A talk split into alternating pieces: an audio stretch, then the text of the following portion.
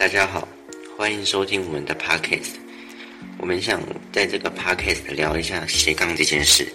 我们会透过对谈的方式聊一下彼此对斜杠的想象，以及我们认为斜杠有什么意义。接着会聊一聊我们未来有没有可能从事第二份工作斜杠的可能性。那我想请问你一下，你认为斜杠是什么？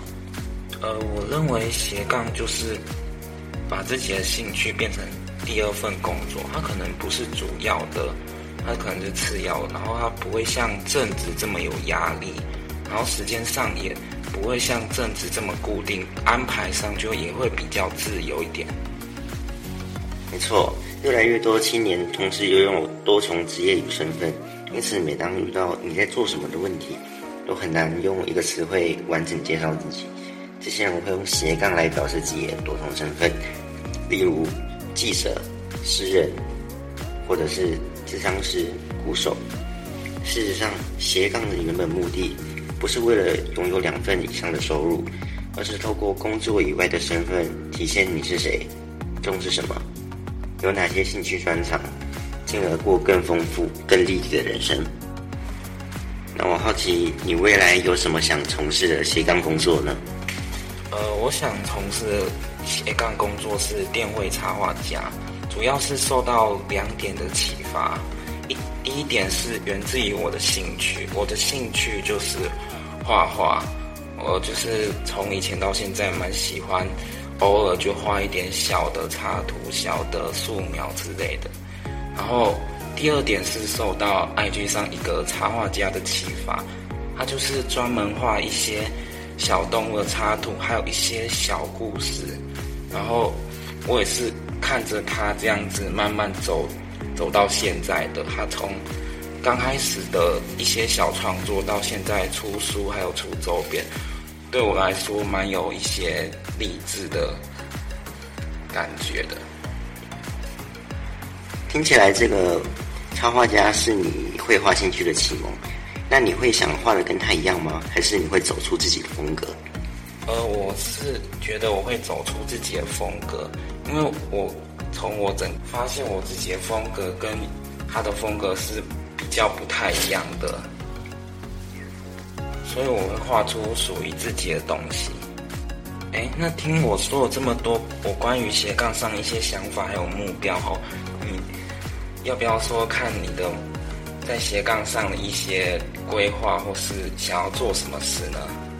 嗯，我目前还没有关于斜杠的规划，但这倒不是因为我从来没有想过，是因为我比较务实一点，我不会去想那么久以后的未来，我会先把目前手边可以做的事情先做好，例如先把大学该学的学好再说。所以不要谈我，还是谈你吧。刚才说你想成为斜杠的电绘插画家，那你是如何学习的？你有去上绘画的课，还是说你在网络上自己找资源学，或者是你是自学的自己画？是哪一种呢？呃，其实我是自学的，因为我资金上资金上也不是很够，然后时间上也没有那么去特别去安排去上课，所以。而且我比较喜欢自由的去练习，然后比较不会影响我在原本时间上的规划。另外，我也比较喜欢自己摸索的感觉，比较可以知道我以后可能会往哪个风格去走。那你对电绘这个圈子，你有了解多少？呃，其实我在这方面没有了解很多，因为我其实刚接触没有很久。然后我觉得还是要先练好一些基本功啊。然后我觉得作品这方面，我觉得可能会需需要练习，把它练好，然后再把它发布到平台上，这样才会比较不会留下一些什么黑历史之类的。那我觉得你我我建议会是你你其实可以在练基础的同时，你同时去接触平台的资讯啊，像是。你可以不只是上班族这本书的作者克里斯古利伯就点出，许多想走向斜杠的工作者，他就算他有专业，他但他不知道怎么安排事情有些顺序，所以他最后容易陷入枝微末节的小事。所以我建议你可以练基本功的同时，你也可以接触一下你日后要上传的一些资讯啊，先先做好前置工作嘛，这样子就不会浪费时间。那你在追寻电绘这个斜杠的时候，你有遇到过什么困境吗？呃，主要困境有两点啊。第一点就是我从，因为我本身是学手绘的，所以说我从手绘转转变到电绘这个过程是比较困难的。会不习惯吗？对，不习惯，所以说有点不太适应这个电绘它的一些功能或是一些。跟手绘不太一样的地方，嗯，然后第二点是，我比较没有现在比较没有充充足的资金去准备那个电绘的一些设备，然后我觉得可能这就是我目前电绘比较困难的两个瓶颈吧。哦，那你没有跟你家人提过说你想跟他们借借钱买电绘板之类的吗？呃。毕竟我现在的主要的资金来源就是我父母提供的，所以说我觉得，对我我我明白，但是你你你没有跟他们讲一下吗？就是请他们请他们借一下借你钱之类的。呃，有跟他们讲过吗？呃，我有提过，可是我有时候也不太敢去特别去强调或是去提这件事。他们不同意吗？嗯，因为他们也不太了解这块，或者他们也不太了解这个电绘板他们的价格，他们可能会想说一个板子就四五千之类这么贵，感觉好像没对他们来说好像也没什么用，他们也看不出这个有什么功能。哦，对，确实哦，我也能够理解，这可能就是你们家人之间的价值观不太一样。社会价值体系，它常常引导着人们的行为模式。就比如电绘电绘插画家，这可能不是一个非常主流的职业。既然不主流，那他可能就不太可能，呃，他这个职业的重要性可能就不太可能被大家知道。因为也因为如此，你家人可能因为不了解，所以就不鼓励你怎怎么去做。那就算家人不鼓励你去做，你还是会去做这件事情吗？电绘这件事，嗯，我毕竟这是我的兴趣嘛，所以我觉得我还是会去做这件事情啊。因为，然后我还是会特别去花个两到三个小时，平常会花个两个到三个小时去做这件事，然后去做一些练习的。没错，尼采也说，只要有了活下去的理由，几乎什么都能忍受。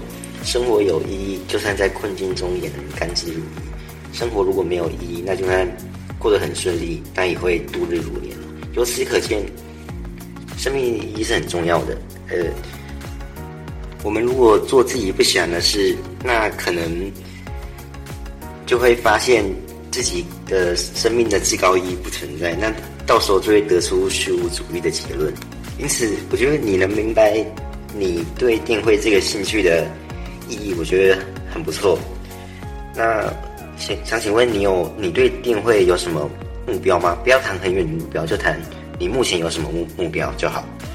呃，我觉得就是我还是要先练好基本功啊。然后，因为我从以前手绘到现在电绘，其实中间有一段空窗期。然后我现在才开始接触电绘后，我我又重新回到手绘这方面的。部分，然后我觉得还是要先把一些基础的练好。哦，还是练基础嘛？对对对，就是目前的目标。那你有打你这个你这个基本功，你打算在你有定一个日期，就是你想在这你想定再把这个目标在多久的时间以内把它完成吗？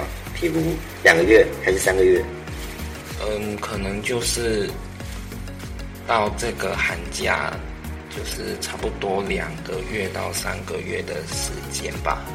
哦，那那你刚才提到你是你目前是在呃手机的 APP 上面练习的嘛？也就是说你还没有电绘版。那手绘跟 A 在 A P P 上面用手画，这跟电绘板在跟电绘板上面画应该是不太一样的。你目前对于对于电绘这个设备，你你有什么取得电绘设备的计划吗？我觉得有可能我会寒假的时候去打工啊，然后去存好一些基本的钱，然后去买一些设备，可能花个五六千买个电绘板，然后电绘的笔啊，然后去比较能去熟悉，以后我可能会接触电绘这块的。嗯嗯，对，虽然打工很浪费时间，但这好像是你目前取得钱最最快最有效的方式了。那你用手绘跟你在 A P P 上用手这样画差别在哪里？呃，其实有两个差别啦，就是它在细节上会差蛮多的，手绘比较注重在细节，然后电绘比较比较。图像比较简化，然后在颜色上，因为素描嘛，就是它是比较黑白，然后也就是颜色就没有那么特别去在意，然后电绘就会很注重颜色上的分配。哦，就是电绘对于颜色要求比较高嘛？那听起来你如果之后买到电绘板，你应该在这方面下功夫要很多，对吧？呃，确实，我在这方面可能就需要练习在颜色上要如何分配。那你想如何练习？因为你之前是画素描的嘛，你应该完全没有上色过的经验。你有规划过想怎么练习吗？我觉得我可能就是会先在买到电绘板之前，我会去网络上找一些资源去练习。呃，像是我可能会去看网络上一些大师啊，然后他们。怎么在颜色上这方面怎么画的？呃，像是我可能就会在网络上找一些图啊，然后看大家是怎么在电绘的颜色上怎么调配的，然后平常可能会把这些图拿来当做学习电绘这方面的辅助。好，谢谢你的讲解跟分享。那我好像不太像在对谈，更像是我是记者，然后我在访问你。那。我想关于斜杠或是人生这件事，为了找到适合自己的生活方式，我们必须要理清一些，或者回答一些关于自我的重要问题。例如说，我是谁，或者是我想做什么，我的未来在哪里之类的。我觉得有一个目标是一个很好的一件事。那有目标就快去做，不要理会别人的想法。如此一来，才有办法对自己的。